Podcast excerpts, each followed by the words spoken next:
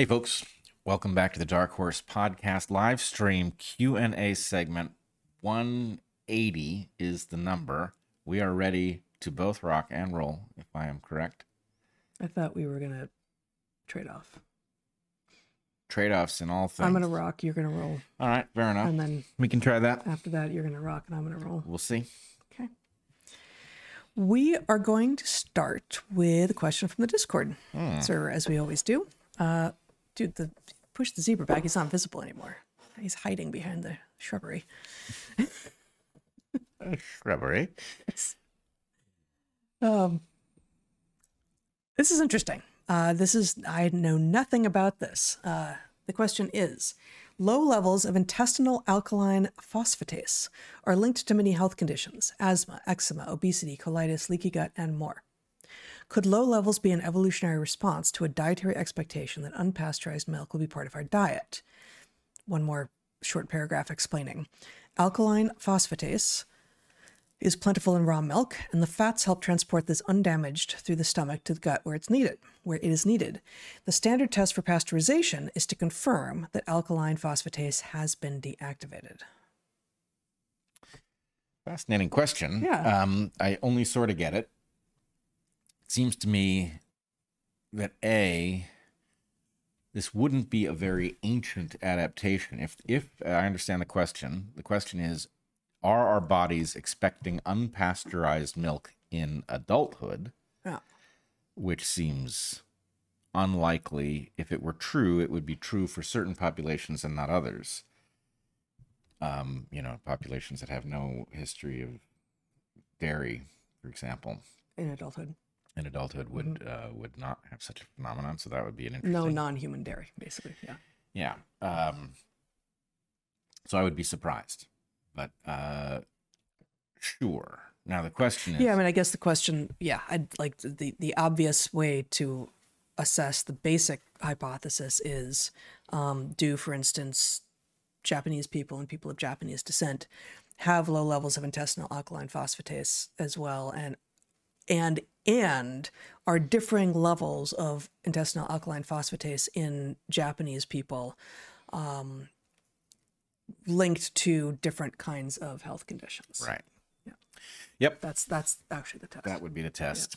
Um, and then there's another question about whether or not this is cause or symptom Yep. of something. And there are so many things that affect gut biome, so many ways in Yeah, which yeah. Uh, modernity has interfered with normal gut biome stuff. So there's a question about whether or not it's uh, it's cause or effect. Um, I'd be curious. to Be sure. Yep. Um, but uh, yeah, for those for those eating dairy, uh, raw does does seem to be better, and for a whole lot of reasons, and um, you know, not just unpasteurized but unhomogenized. I think the you know the the the identical size fats uh, is not likely to be helping us. Yeah, uh, not likely to be helping us, and uh, also similar questions around emulsification. Uh, Yes. yeah. Yes. There's all sorts of. Let's put it this way: when in doubt, do the natural thing, and all of your fancy technological fixes for little problems are liable to have consequences that we can't see because welcome to complex systems. Yeah.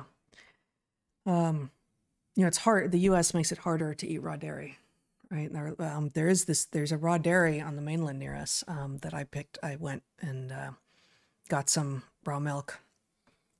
The last time I was driving up back to the ferry, um, and it takes a little getting used to if you're used to uh, pasteurized, homogenized dairy, uh, but it's it's just better for you. Yep. You weren't drinking milk, were you? You're putting it in coffee or something. Yeah, and I, I mostly I got it for Toby, who does drink milk. Uh, and I'm so I'm mostly this is secondhand. You know, I was like, how does it how is it uh, compared to your you know like organic valley grass fed, you know pasteurized homogenized? Uh, and he's like, yeah, it's fine, but it doesn't quite taste like uh, the milk that he's used to drinking. Grass fed, but unpasteurized. No, the organic valley is pasteurized. It is pasteurized and pasteurized, raised in a field at pasture. spelled differently. Oh no. Okay. That spoils so much stuff. No, I mean it's the whole point of puns is that you people who don't know how to spell or don't care uh, manage to get away with a lot of shit. Yes, we do. Mm-hmm. Yes, we do. Yeah. Okay. Um, you knew it was spelled differently. Louis Pasteur. is- Pasteur. yes. Well, but let me ask you a question. Okay. Is is it spelled differently in French? well? Okay. Pasteurized, as in like it's been out at pasture, isn't a thing. Like you just made that up. So is it spelled differently in French? It's not spelled in French because you aren't in French. That is a sneaky point on your part, but I accept it. Uh, we'll ask Echo later. Um, okay. Uh, first, uh, now we'll go to the questions at darkhorseemissions.com uh, with the questions that are here. And we're probably going to be a little brief about this today. Um, okay. RFK stated that increases in autism was not due to weakened criteria. I disagree. The best way to hide an epidemic's actual cause is to hide it in a sea of bad data. Only a few bad actors are needed. The self-interested and gullible do the heavy lifting. Did he say this on in your conversation? It's been a year and a half since you had the conversation. I don't think so. Zach, do you remember? If uh, RFK said increases in autism wasn't due to weakened criteria in the podcast that you just released? I don't believe he said that. I don't think so. I think you said it, but not. I don't think it was in the podcast that we just released. Okay. Yeah, I don't. Okay. Um, yeah, I mean that's mostly a comment. Uh, and of course, the problem is that these things are not mutually exclusive. Uh, so you could have a weakened standard, and you could have uh, a causal link, and the two of them would m- mask each other. Yeah, I mean, actually, now that I now that I think I know more about what this means, he stated the increases in autism wasn't due to weakened criteria. Um, again, like I I have not heard the original comment, so I don't know exactly what um, RFK said. Um, but what that sounds like to me from this description is that he's he's objecting to the claim which has been made uh, that the rise in autism is uh, is weekend weekend is just a weird word here is is due to an expansion of and a focus on like um, expansion of the category and a focus on people who are at the you know, would have been edge cases before. And so we get you know autism spectrum disorder we get asperger's and like you know we, we just start putting more and more things in the category. But i don't know if that's weakened criteria isn't how i would just how i would say that. So i'm not sure that's what is meant here. Uh, i guess i'm not i'm not totally sure it's since we're trying to respond to something that RFK supposedly said, I would want to know what he actually said Yep. before uh, responding responding more. I would totally buy a shirt with "Trust the Science Circle Jerk" on it, said by Heather two or three episodes ago. Not sure how to do the graphic on a shirt intended to be worn in public, but I have some ideas. Have your people call my people. um, I'm curious what your ideas are. You can uh, you can find a way to contact me at my website. There's a there's an email address there. Um, so I'm You I'm could curious. have a circle of jerks who did this to us. What you? yeah. Excuse me. God. Mm. Is that you want to um close at least the screen door there so we don't like I think I think I'm gonna choke on a dragonfly. Um, no, I have no idea what's going on. Um, but yeah, you could like some like lab lab coats, like putting something like dudes in lab coats, um, kind of passing off. Like I know what's actually going on, but I don't know how to make it graphic. And Yeah. you know, the circle jerk obviously alludes to something that we're not going to put on a shirt. No, I don't think we're putting that on a shirt. but it is what they're doing. I don't know what they're doing. I presume It's only metaphorically, but. I don't know. Yeah. Yeah. No, it's not science. No, it's not science. No. Um, yeah, I, li- I like. I, I would like to figure out something there. Mm-hmm. I think. I think it could be. I think it could be good. Um, I like a lot of the things that RFK Jr. says, but his stance on banning assault weapons is a pretty hard no for me. How do you think about this, and do you think he'd be open to the arguments in your essay on the subject? Uh, it's a good question. I look forward to asking him. I, yeah, I think he. I mean, I don't want to speak for the man, but think he would be open to the arguments because he has said very clear things about not wanting to take guns away for a reason, and then the assault weapons ban stance obviously raised some eyebrows. Um, but the man knows a few things about tyranny, and so in any case, I- don't know that he would be persuaded by those arguments, but I think he'd be open to hearing them, and I, I, I will, I will ask him. My sense is that he's open to hearing all arguments put forth in good faith. I agree, and he, he says as much in uh, the beginning of the podcast that we just released. Cool. Um, your essay on the subject talks about assault weapons specifically, and I like I don't Um, I don't know what the category is. I know I know this is this is politically rife territory, so I don't know. I do not know this space.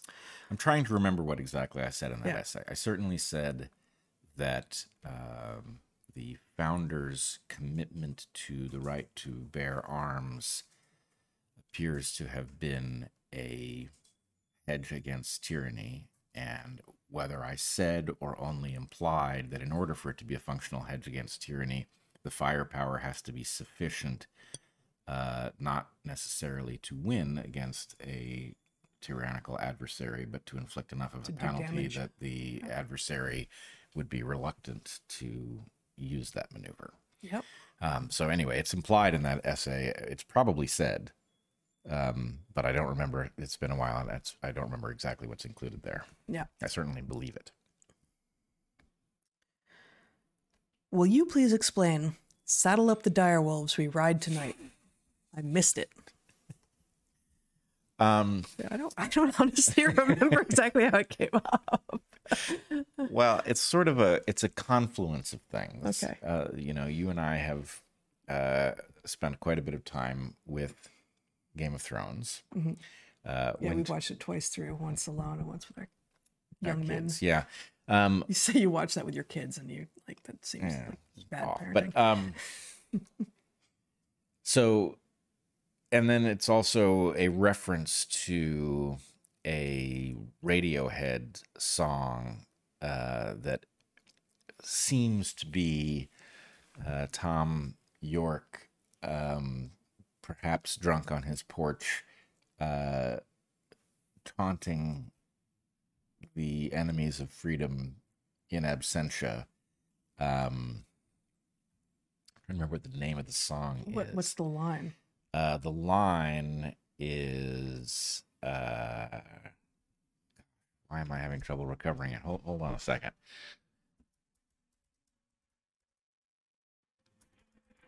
I mean, the line is "We we ride tonight." Um, What's the name of the song? yeah, A Lower Wolves by. Is that correct? I don't think so. That's Oh, you and whose army? That's it. Um, Yeah. Yeah. Anyway, so the point is, it is. I don't know. The song resonates, and uh, "We Ride Tonight" is not. You forget so easy. We ride tonight. We ride tonight. A lot, of mention of ghost horses. Yeah. Yeah, Um. okay. Anyway, I just thought uh, dire wolves are scarier than horses, and so something like that. Can I say I asked this question multiple times when we released that shirt and never got an answer?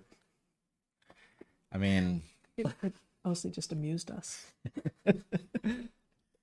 yeah. I don't know. I mean, you know, th- this is a weird enemy to fight, and uh, Yeah. No, if we if we had uh, fierce and loyal and saddleable dire wolves, we'd be in a much different position. hell yeah, Yeah. we'd be way cool. I'm talking about us specifically. I'm talking about all of us. Like if we, the side of you know, truth and justice and the American way, I guess you know, had uh, loyal, uh, skilled, saddleable, which dire wolves usually presumably would not be. Um, dire wolves Yeah, on our side. This would feel like a different fight. it would. Yeah. I'm all up for it. We should come up with a shirt. Oh, that's a really good idea. Oh, man. I had no idea about a Radiohead connection, so I missed that Yep. entirely. I think that was a pretty good explanation. I was surprised I'm hearing it a year and a half later. Well, you asked. but it's, it's a good question. Or it's a good answer, rather. Yeah. Okay. Um, well, I don't know if uh, the person who asked the question will feel that it was a good answer, but there it is. Um, hey, folks, can you detail some good resources for learning evolutionary thinking and biology? Hopefully, some free and some books, or a description of a field biologist's mindset. Um, yeah, I mean, you know, Hunter Gatherer's Guide does um, does does a lot of that. Selfish Gene is still the classic tome in this in this space, and it's you know closing in on 50 years old. It published in 1976. Needs an update, Bret. um, Yes, it does.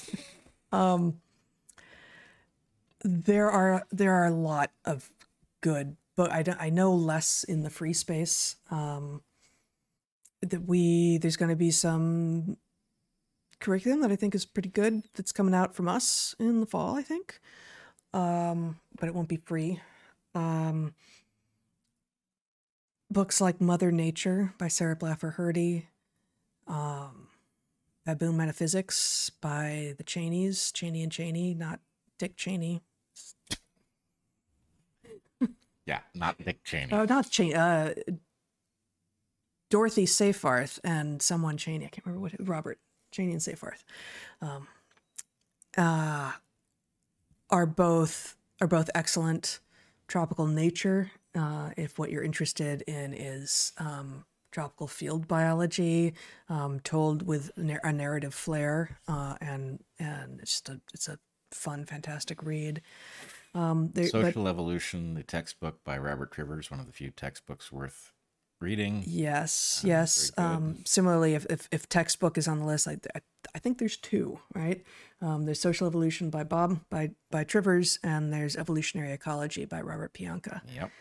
um, P I A N K A. Um, and just you know, I, we don't have like, we have some books in this room, but I can't quite see them uh, from this distance.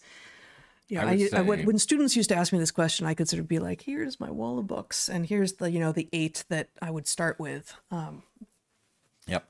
I think you will also get a lot out of Climbing Mount Improbable, another Dawkins book. another Dawkins book Yeah. where he uses the adaptive landscape metaphor. And uh, anyway, there's a lot of good stuff in there. Lots of, he leads you through examples. How did the eye evolve? This sort of thing. Mhm. Um, anyway, it's a very good, very good systematic book that uh, you I would read Selfish Gene first, but you don't have to. They're both written for lay people. And um, boy, the Dawkins book that I always used when I taught vertebrate evolution. So we've been most of the every example we've talked about so far has been at the micro level, sort of adaptive evolution and selection. Um, but if you're looking at um, at uh, origin of species level stuff, uh, Ancestor's Tale by Dawkins is is beautiful, and he basically um, starts with humans and then works back through our lineage and picking individuals not in our lineage but at different levels of um, at, at, at, different moments um, when they branched from from our tree and uses them as examples of things like Hox genes, and that's just the one that came up because I remember a Drosophila's tale. It's like he, he- it's the the the conceit of that book is it's like uh, Canterbury Tales, um, or that's what it's called. Yeah. No, Canterbury Tales. Canterbury Tales. That sound right. Um, but he then within that, just as in just as Chaucer does with Canterbury Tales, he picks um, you know individual species in this case as opposed to uh, pilgrims. Pilgrims? God, none of this language sounds right. Is it pilgrims in Canterbury's Tale? Travelers. I, I don't know. Um, anyway, Dawkins goes with species or or collections of species uh, that uh, evoke a particular lesson of evolutionary biology, a, a particular way of solving a problem. Uh, so that's that's one of my absolute favorite books, actually. Um, and you know, he ends up because he, like us, you know, Dawkins, you know, can do the phylogenetic stuff, can do the macro stuff, but really lives most intimately over in um, adaptive evolution space. Yeah, I'm not. mm, What? I'm not thrilled with that dichotomy. I don't think of uh, adaptive evolution as microevolutionary. I, I see. I see the distinction between these patterns differently, and so I would. I would not have thought to say that um, that climbing Mount Improbable was microevolutionary. I didn't. I didn't specify that at all. Hmm. Oh, I thought you did. Sorry. I actually haven't read Climbing Mount Improbable. I don't know what's in that book. Uh, you know, it's a it's an exploration of adaptive landscape space, but the those patterns are manifest across macroevolution, even if they all happen. Oh, I did say I think all the all these other books that we've mentioned. So Yeah. I should have said all the other books that I've mentioned. Yep. Are, uh, seem microevolutionary. Yeah. Yeah. Um, I would also. It's not you. You asked about field biology and uh, maybe animal behavior. I do think uh, guns, germs, and steel belongs on the list if you want to extrapolate to humans. I think it does a lot of myth busting. Uh, there's people carry a lot of garbage around about why patterns of well-being are what they are, and there is an evolutionary story to be told, but it's not the one you think you know. Yep. Um, so anyway, Guns, Germs, and Steel is great. Uh, there's also a three-part documentary that gets the gist of it without getting all the detail, which is also quite good. Um, And um, you know, at the end of our book, and I'll just see if I can uh, pull it up. We've got further recommended readings as well. Um, which let me see if I can. Oh man, this is this document is I don't know where a hard copy of the book is at the moment. Um, this is going to take forever. Um, what's that? You want me to find one? Yeah. Oh, yeah. My computer is not liking this incredibly long Word document. Um, yeah, there's. It one looks like there's one right there. Oh, Yeah. Um, middle, top, top shelf that has books on it. But yeah, exactly. Yep. Thank you.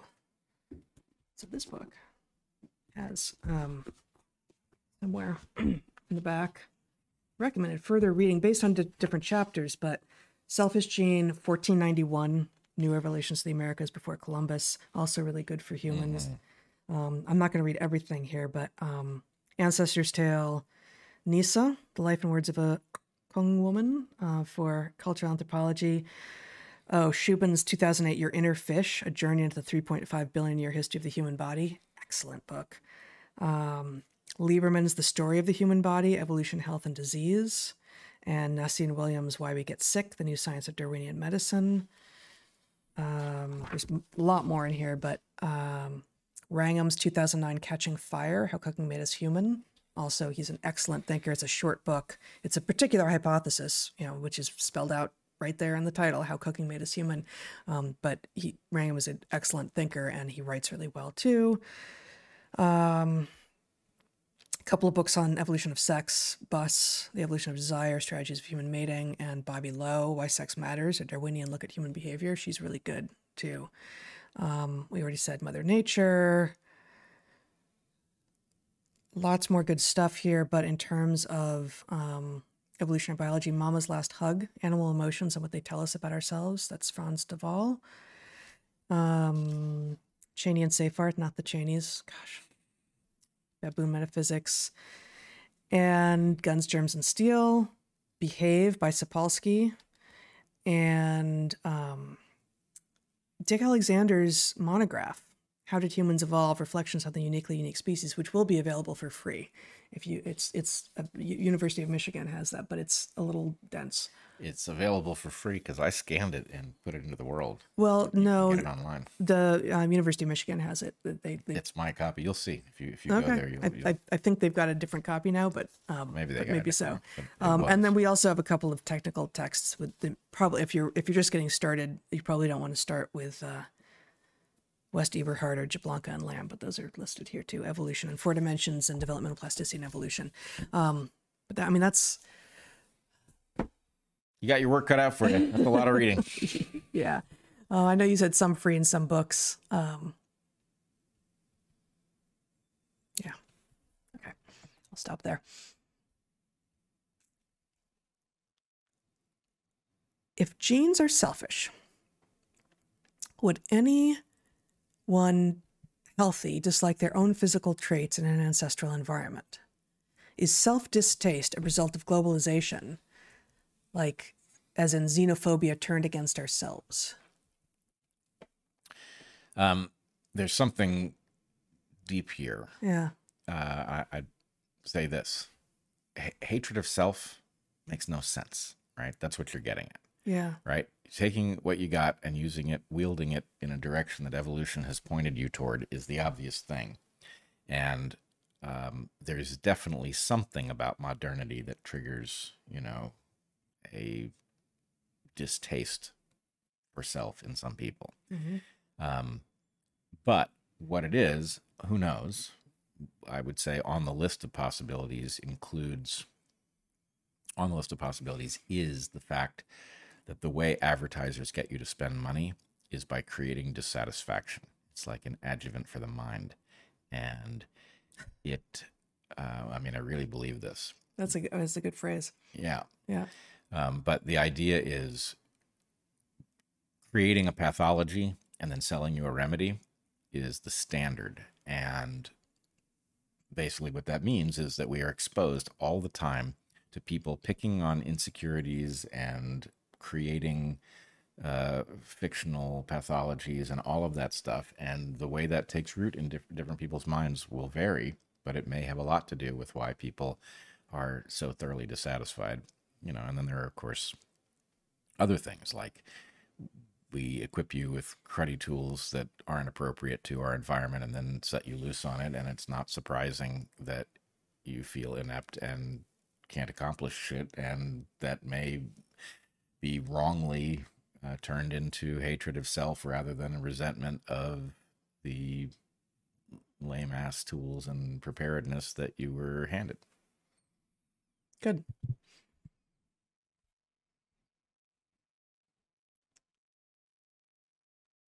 Might plasmid diversity within bacterial communities function as libraries? Yep, I like this. totally.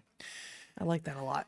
So Yeah. Uh, this is, ex- and I I've been working on this for a couple decades. I've been waiting for the lineage level analysis of bacteria to be properly explored. But the basic idea is why pay the price of transmitting a plasmid that contains information you're not using, rather than export it at the point you encounter a, uh, uh, an antibiotic or something for Yep. which you need resistance. Yep. Um, I, didn't want you to stop.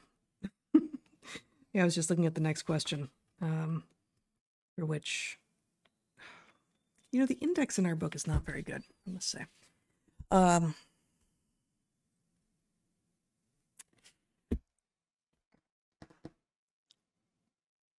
I was I had skipped ahead um, to RFK Jr. on Rogan spoke of endocrine disruptors. Are these behind the trans epidemic? And big corporations are pushing trans activism to obscure their culpability.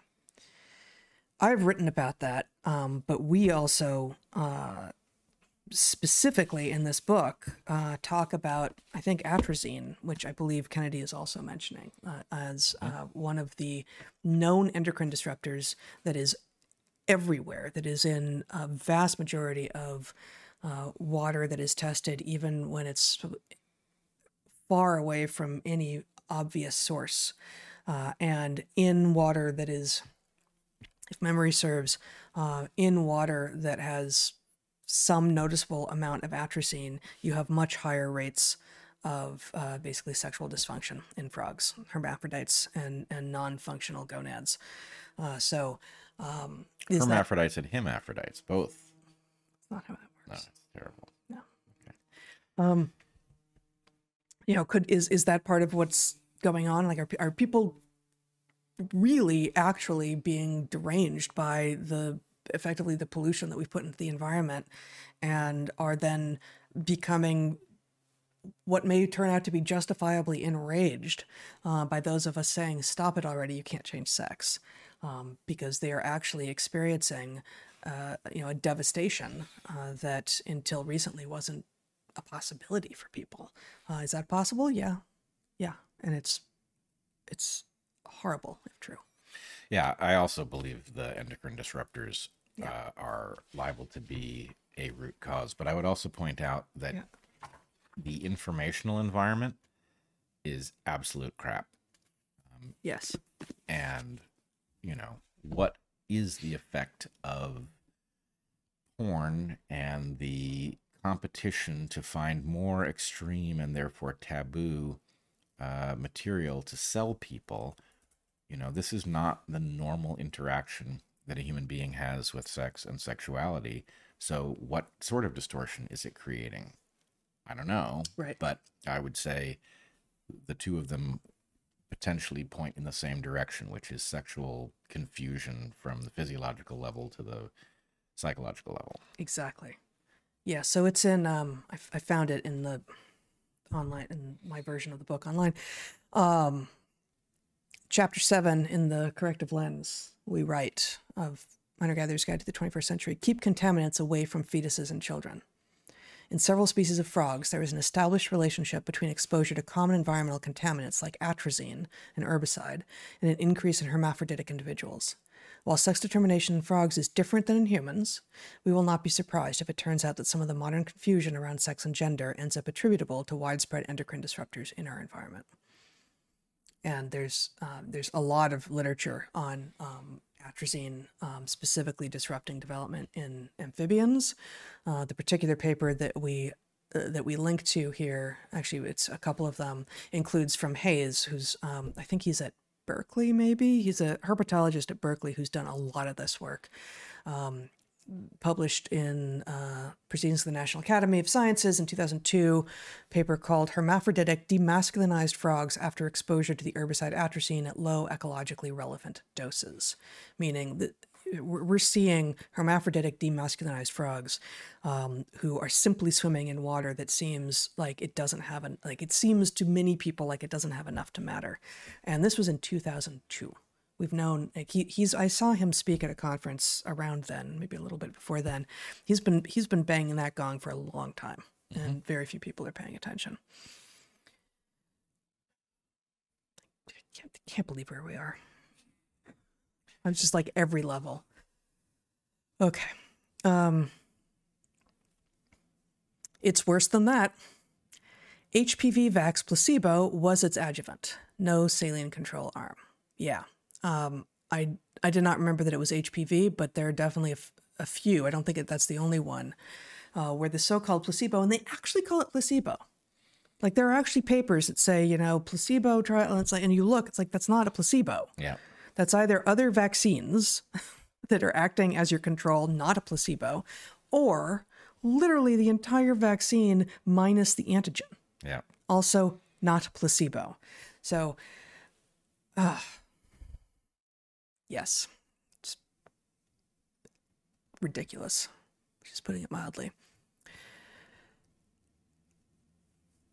What happened with, oh, here we go. A program to stop educational discrimination by extensive tutoring in low income areas, with every service like transportation home, snacks, childcare for younger siblings, etc. That's a proposal. I think so. It's not it's not specified as such, but uh yeah, there will be many hurdles to overcome, but it's it you know, at at first pass, yes. Yeah. Some sort of disproportionate investment uh, is warranted and potentially useful. Yeah. Absolutely. Did the race to be the first vaccine out and thus win contracts contribute to errors? I don't know anything about this history beyond um, a little bit of reading and um, and listening to some of what um, Kennedy has said, um, but it seems like that would potentially be likely a likely source of error. Yeah, I agree. Likely, but I don't think we know anything really about what happened and why there were multiple vaccines that all focused on exactly the same antigen. Oh, so well, I so I read this more generally. I didn't read this about COVID vaccines. Um, you're responding as if to COVID vaccine in particular. Um, yeah, I don't, I don't, I don't, I don't know how to do it with with COVID. I think um, it, it is it is an understandable, it is a, it is a knowable question with regard to other vaccines. Yep.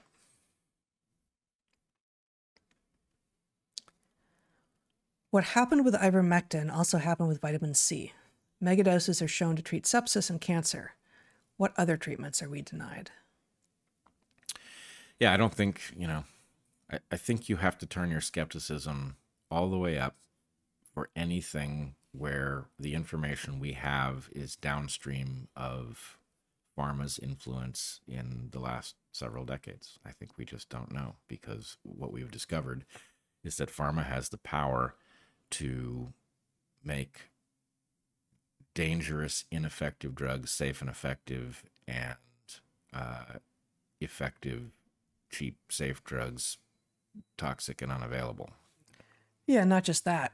Like it's it's even worse than that, Bret. Oh my goodness. Um, so a, you know, one of the first sticking to the domain that the question exists in and that you were answering with within, we've talked at length about vitamin D, right? That's that's another obvious one. Uh, but I would say that um, looking for a drug to make you healthy or to keep you healthy in the first place is that that shouldn't be your starting point Yeah. right you should be thinking about lifestyle which includes uh, food movement sleep water yeah. and you should be being, being outside sunlight fresh air um, well no i'm not i don't i'm not talking about illness here i'm talking about like if you if, if you're looking to be healthy Mhm. if you're looking to um, you know I, I mean i guess the, the question is about treatment so so so maybe that's apropos but um, you know healthy people will sometimes run into pathogens that they cannot fend off right? Um, but in general a healthy person running into a pathogen uh, versus an unhealthy person running into a pathogen the unhealthy person is going to have a much harder time fending it off. And so what makes you healthy in general is um, eating actual real food and drinking um, sufficient water and moving your body a lot, including in variable ways uh, and not just slowly, and um, spending time outside under the sun and um, breathing, you know, and and and and having the things that you take in, including especially air and water, uh, be clean and pure. That was all default until I don't know. Yeah, that's still default for some people on the planet, but not for many at this point. And um, it was certainly default for um, the vast majority of humans uh, up until a couple hundred years ago. I would don't think it's really true for anybody anymore because some of the contaminants are Everywhere. so thoroughly Everywhere. distributed through the atmosphere Yeah. and and the water system. It's hard to imagine. Yeah. Uh, Yeah. How how you would avoid it entirely. I'm thinking about. I think it was the very the like the second um, piece that I wrote for Natural Selections uh, that I called "Hospitals Should Let the Outside In," in which I tracked some of the history of uh, tuberculosis treatment in the early middle 20th century uh, in the U.S. and maybe Europe as well. And you know the treatment the the treatment had been this is early 20th century. The treatment had been get those patients outside in the fresh air, breathing fresh air. Do not keep them cooped up in rooms, especially with other sick people. Like it's not good for them. And uh, it was that was that was working great for you know a couple decades, and then we started to get antibiotics, and antibiotics are fantastic, but they aren't the solution to everything, and they certainly shouldn't replace other solutions that are working. They certainly, certainly shouldn't replace other solutions that are working and that have no costs associated with them, or obviously far fewer costs than, okay, we're going to give you a drug. No matter how safe it is, if it's a drug, it's not as safe as be outside and breathe fresh air, right? It's inherently not. And so it's easier to control, though. Hospitals have an easier time um, understanding what's going to happen and being able to know exactly what's going to happen next if all of their patients are lined up in rooms inside it's far easier for them than having to worry about like well i got i got 20 patients outside i got 80 patients outside and oh my god there's a storm coming. Now what are we going to do? We got to like have everyone stop doing what they're doing changing bedpans whatever it is and move everyone inside. It's hard to plan like and this is the difference between field science and lab science. This is the difference between a world in which you understand that complexity exists and serendipity happens and sometimes the serendipity is really really bad and one in which you try to control everything and then you assume that the things that happen under the right conditions are the things that will always obtain under the wrong ones. It won't happen that way. That's not what life is. So yes it's going to be more chaotic if you put your tuberculosis tuberculosis patients outside um, than if you put them if you have them inside cooped up and feed them a bunch of drugs, even if those drugs are really good, even if they're effective, even if they're antibiotics that work against tuberculosis, they're still going to be healthier if you also let them breathe fresh air. It's almost impossible to imagine uh, the recommendation of a non technological treatment at the moment, I agree. Right? The Can you, can you imagine the CDC coming out and saying, like, go outside? yeah, take your take patients with X disease outside, right? It's almost impossible to imagine that they would say it, no matter how clear the evidence was. Yeah. The evid- the the treatment is going to be take this pill, this shot, right? This Mm-hmm. This surgery. procedure, right? Mhm. That's what it's going to be, and that Yep. tells you something because uh, that's not, you know, at best those things are remedies for pathologies. They're not a route to health. or breaks. Like if you're talking about procedure as well, like you know, I mean, I mean, we say this, and, and I quote us saying this in my natural selections this week on the childhood vaccination schedule and the lack of placebo eh, for any of those vaccines. Surgery, antibiotics, and vaccines are three of the great successes of Western medicine. But if all you've got is a knife, a pill, and a syringe, then the whole world is going to look like it needs to be cut and medicated. Yep. That if that's your toolkit, and in part that's the toolkit because it's easier to control because those things can can allow you to lock your patients up in places where you know where to find them and you know what's going to happen and if you get really busy over here because three patients just coded you don't have to worry about oh my god is there a squall coming in and do i have to bring my, my patients inside uh, but that's not that that is not uh, a replacement for actually was this the better medical invention for this patient that is about you managing again like population level stuff as opposed to is this best for the patient Yeah.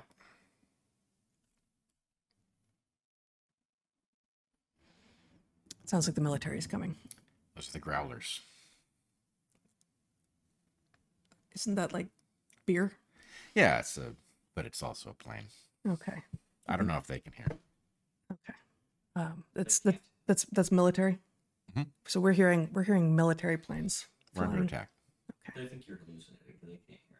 Yeah. We're not hallucinating not about this Okay.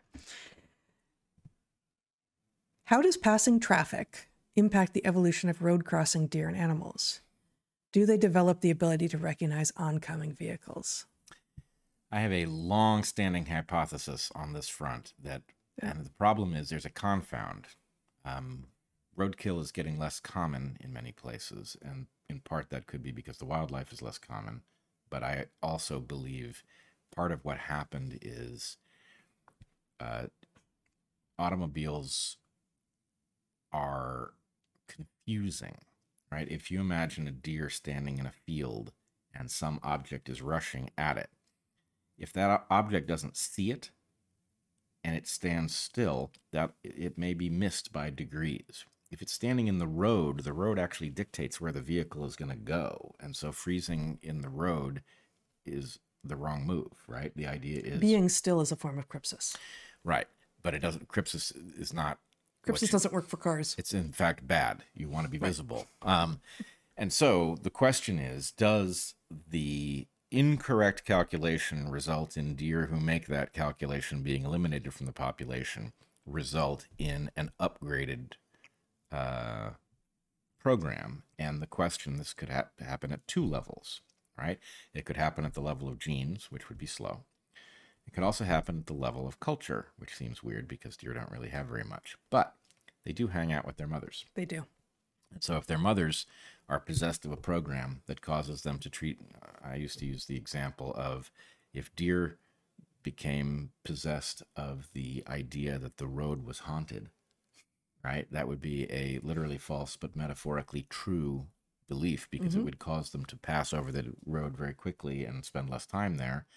And uh, so, such a thing, a, a parent You know that I, I don't think deer have have things in their head about haunted, but um, but it is also surprising. Not only the standing still in front of the car, which I think I, when we've talked about this, like I do think this is like they think that they're hidden. Yeah.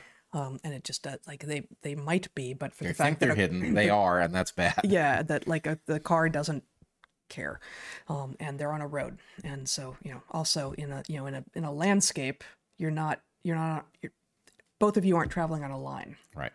Um but ah i was just going to say something else about to your point and i've forgotten Uh, um something about oh um haunted um the the tendency the penchant for uh deer to suddenly leap out onto the road.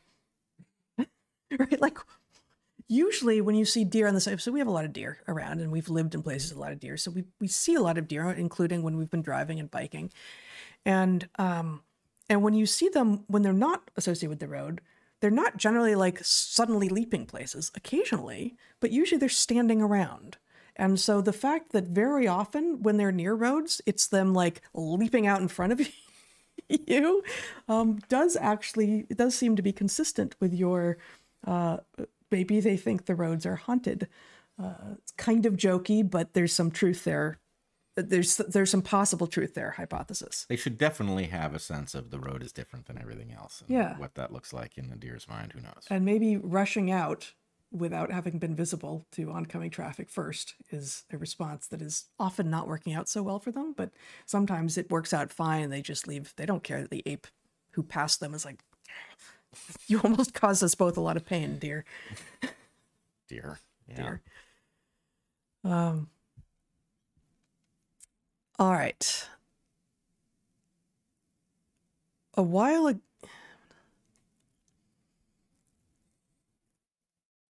A while ago, with a specific wooden joint and screw, a frog replied to my driver three to four times in a row. This is about the noise made by the joint and the screw, I think. Hmm. About the impact driver. Y- yeah, but the but the noise and then a frog replying with a call. Okay. I think. Um I don't know, wooden joint and screw is going to be an impact driver, but eh, I I, I doubt that. I, I I I think it's a driver. yeah screwdriver. I don't know.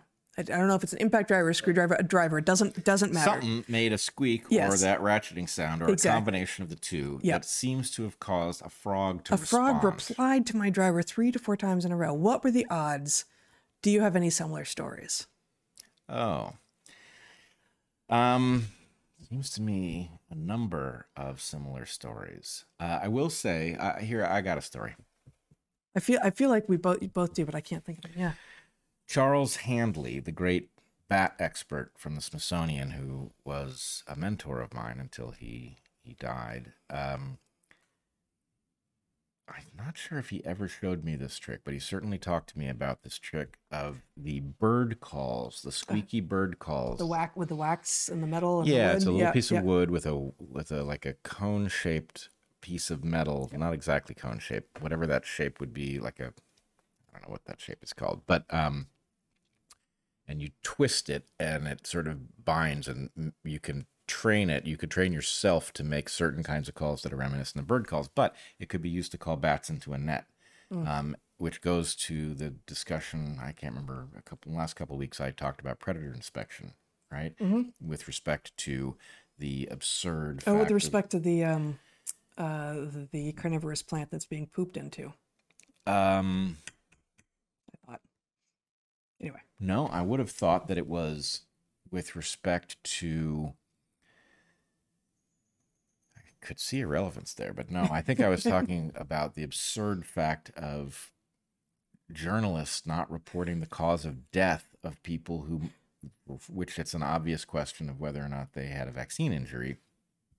That um, we have a right to know why somebody died because there's, you know, it's not just morbid curiosity okay. for the same reason that the sound of a struggling bat causes other bats to fly into a net because bats want to know what it is that's eating bats in the area because it's useful information. Yes. Um, we have a That's right to know what's killing looking to investigate patterns. Don't Right. the patterns from us. Exactly. Yeah.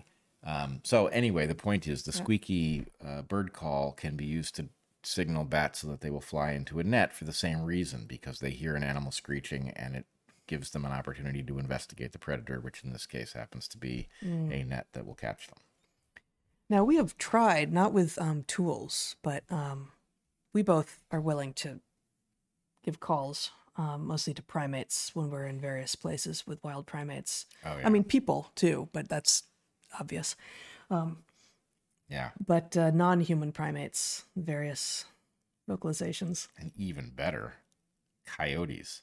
Oh, true. Nothing's more fun than sending up a bunch of coyote howls and getting a pack of wild coyotes to respond to you. I mean, that's just It's it's pretty amazing, but I can't say I miss the what like thirty strong troop of coyotes that uh, lived around us in Portland. cats in Portland. Yeah. Yeah, but you know, I used to do this in Sun Lakes with students So sitting around Eastern the Washington campfire. scablands. Yeah. Right, so it's just wild coyotes out there, you know, actually doing what coyotes are supposed to be doing rather than hunting house cats. Yes. and they would respond. Mm-hmm. Now, I noticed the following pattern though, which is you could get the students to make coyote calls, and the troop of coyotes in the wild would respond once, Mm-hmm. but not twice. and it's like you say something, Mm-hmm. the coyotes respond, and then what you say is incoherent in coyote language, and they're like, "Oh, We got gotten. Yeah, no, I am not falling for that again. Fool me once is what the coyotes say. Totally. Totally. Um, yeah, I feel like there's more more examples here, but I can't I can't think of any Yeah. at the moment. Um, we're gonna do maybe a couple more here, okay, and then stop. Um, Bret Echo asks, Yes. "Did you smoke weed right after getting a vaccine?" Apparently. That's what I think. Yeah, I mean, let's put it this way. I mean, but I don't know, like right after. That's the question. It's like you know, within two days, within two weeks, like Let's put it Bret- this way. Bret- I, I bet you it's uh, a window of a week or more, and there's no doubt that I would have. Yeah. yeah, for yeah, for a couple of years, that would have been the case. Yep. yep.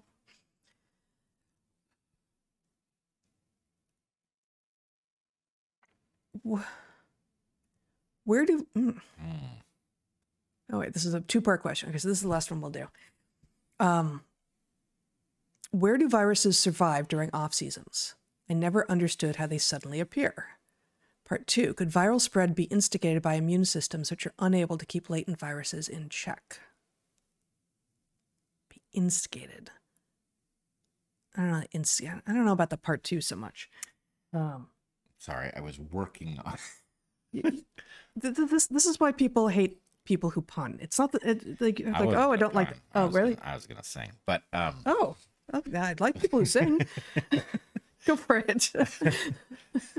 I'm not. I'm not going to do it because I didn't I ruined quite it. nail Oh, the lyric. Okay. Um, but we were close. We almost had it. We were gonna. Like it We were gonna. when Ref- You swear and dad puns, or dad sings rather. yeah. Okay. They like the combo. well, in this case, it's a song that is intolerable, so um, I'm not gonna do it. Um, but Fine. Disappoint everyone. Fine.